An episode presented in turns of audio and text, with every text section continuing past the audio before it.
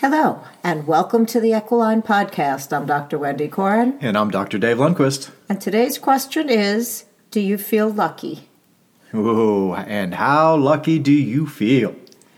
And this came about because how do you know when it's appropriate to ask for chiropractic and hands-on help?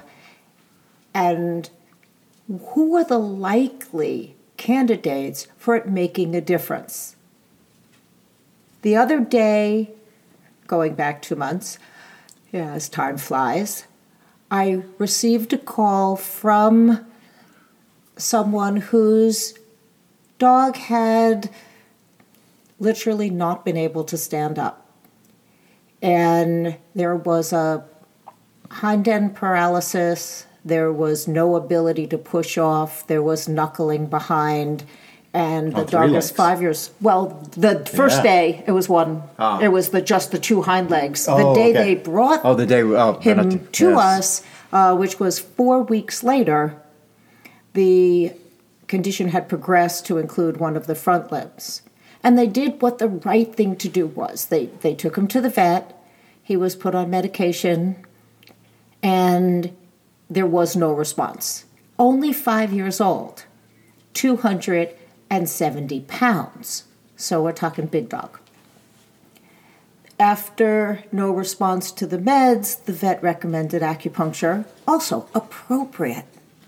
Unfortunately, it did not get the intended results. The dog was not able to rise up. The dog was not able to hold any weight if it was assisted up. And this was becoming a life-threatening situation.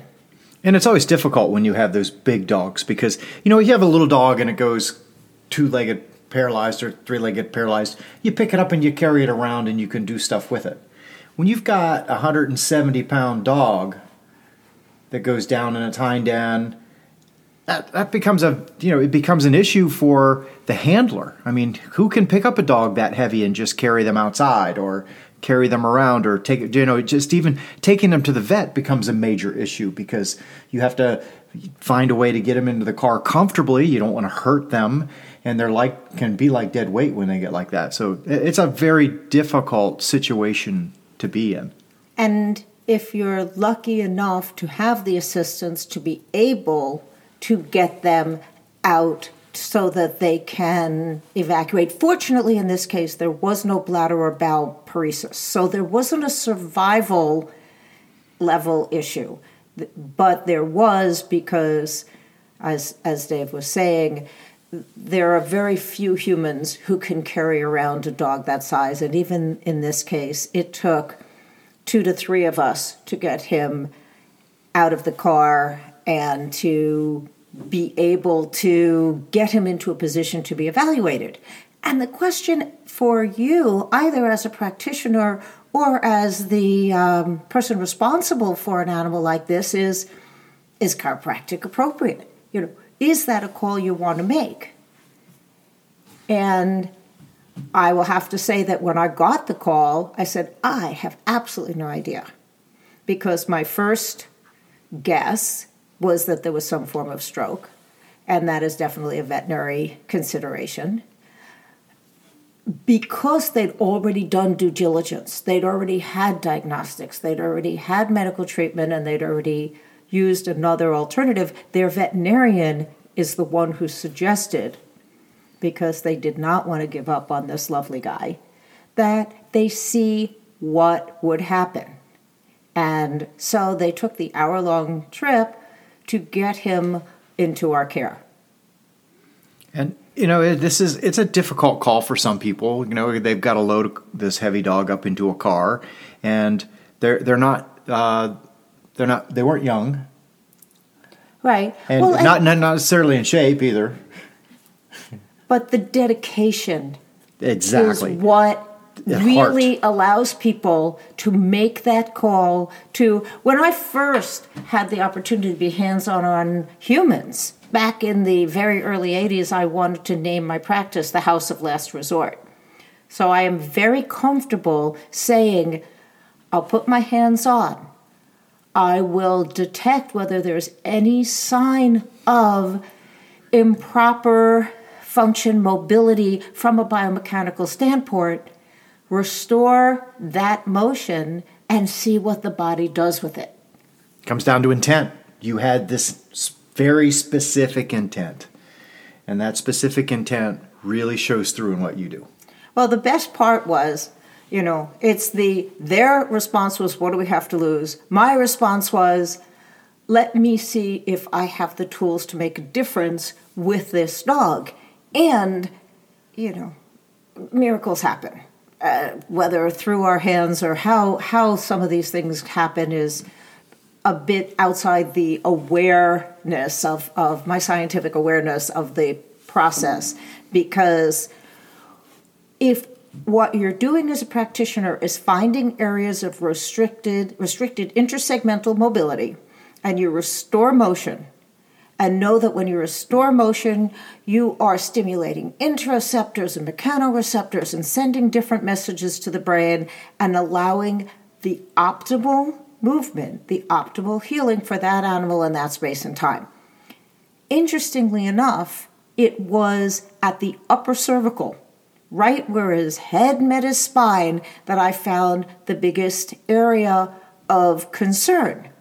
The owner immediately said, you know, that's what I thought. That's what I felt. Most of the therapeutic considerations prior to this were at the lumbosacral junction where the paralysis was most evident. So, that being said, adjusted the entire spine and then did some kinesthetic cueing. And by that I mean we used some kinesiology tape to say to the brain, hey, you have legs. Do you think you might be able to notice that fact and give us a hand here getting this large body up? Yeah, sometimes you just need to wake up that nervous system again. Sometimes it's like it it, it shuts itself off or turns its, turns the volume down or something. Well, and the beauty is it had only been four weeks, not, as some case has happened with us, for years post-trauma yeah. that we are finally uh, asked to put hands on. And then you have atrophy, and muscular atrophy, which is almost as bad as the neurological atrophy. And what was fascinating with him is he had significant atrophy, um, pretty pretty quick onset, losing, you know, the, it takes a lot of work to keep those muscles on those very, very large lumbering dogs toned. And so a month of not using them, there there was a lot of uh, flab there and no overweight, you know, just no tone whatsoever. So there we go. Adjust the atlas, adjust the spine, mobilize the legs. There was um, some tonus. So therefore, when, when I pinched, I did get a pain response. When I pushed the legs up, there was some resistance. So there was feedback to my brain saying, yeah, yeah, DeLuca, you got potential. And lo and behold, first visit, can, um, did the kinesthetic cueing by putting tape around the bottom of the legs right as the paw, right above the level of the paw, and on the abdomen to cue the core. And he stood up and walked back to the car. It was incredible. Wobbly, quite wobbly, but all of us looked at him like we were on candid camera. Literally, like, how is it that for four weeks you couldn't even stand up and now you are ambulating absolutely fine? And that was day one. And, you know, I, you know, I've, I've, I've said this, I don't know how many times. I guess the reason I, I bring it up again is because I, I heard a part of a Joe Rogan podcast the other day, and he had a guest on, and they were just berating chiropractic and talking about, oh, it's not scientific, it's not this, it's not that. You can't. They don't. They don't know what they're doing. Please, I, I wish he could just follow us around for a day and see the miracles. Because here you have an an animal. It's there's no belief system blocking no anything, no placebo effects, either works or it doesn't. Here's a one hundred seventy pound dog carried in, carried in, and in twenty minutes walks out the door. Yeah. And it's not a coincidence. And it's not actually a miracle. And when we don't have the ability to do double blinds and placebos because there are no two alike. And this isn't taking place in a laboratory. This is taking place in real life. And this happens to most of us in the profession, whether coming from a veterinary or a chiropractic with that uh, original education. Those people who are out there doing hands-on work, P T, D C, D V M, V M D, see this every single day, and it never gets old. So fast forward one week, he is getting up on his own, not quite able to ambulate out of the house and in the house, no step up, step down.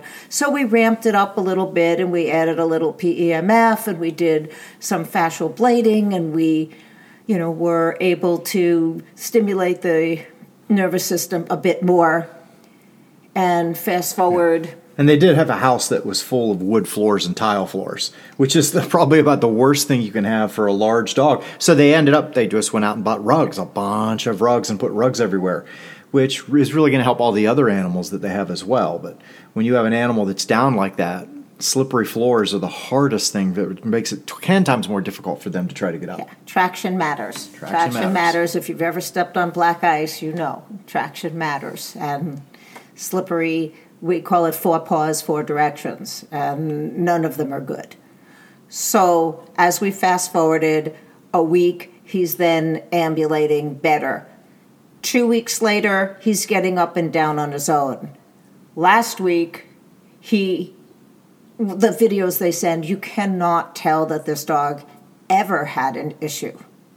And the amazing piece to this is that you have people, owners, dedicated to the well-being of the animal, practitioners on every level, dedicated to the well-being of the animal, and not having the attitude which we see so often that if I can't help you, no one can help you.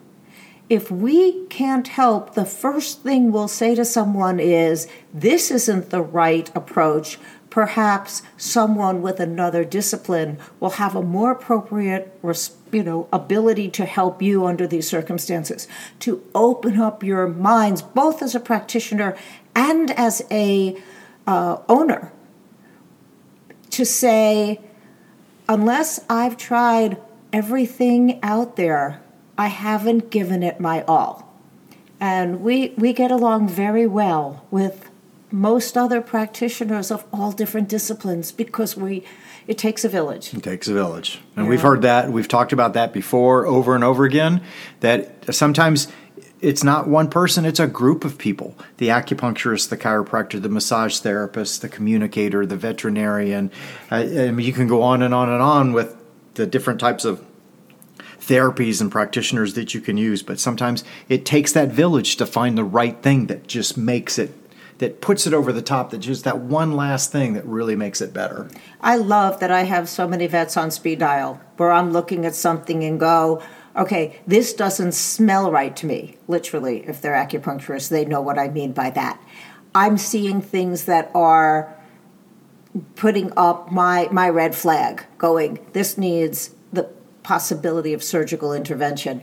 And by us all working together and not giving up on the dogs that have the ability to heal.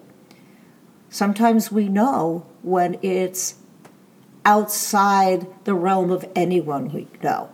And then that's the other conversation where I have been willing, and we have been willing to say, I think you've done all you can. Now you look into yourself and see if you can let go.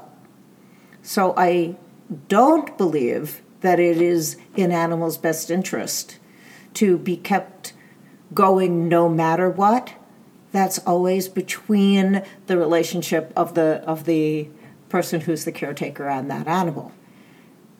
That being said, it is so worth it to look outside what you're ordinarily exposed to. And this dog, named Lucky, was certainly a lucky man. He's going to be in the front flap of the new canine mobility book that is heading to the printers as we speak, because he inspired us. Look for look for that lucky. So they're out there. I hope today you are feeling lucky, you are feeling all the possibilities, and that whether you're there as a practitioner or someone who receives the care, always give it your all and expect to be lucky. I'm Doctor Wendy Coren. I'm Doctor Dave Lundquist. And this has been an Equiline Podcast.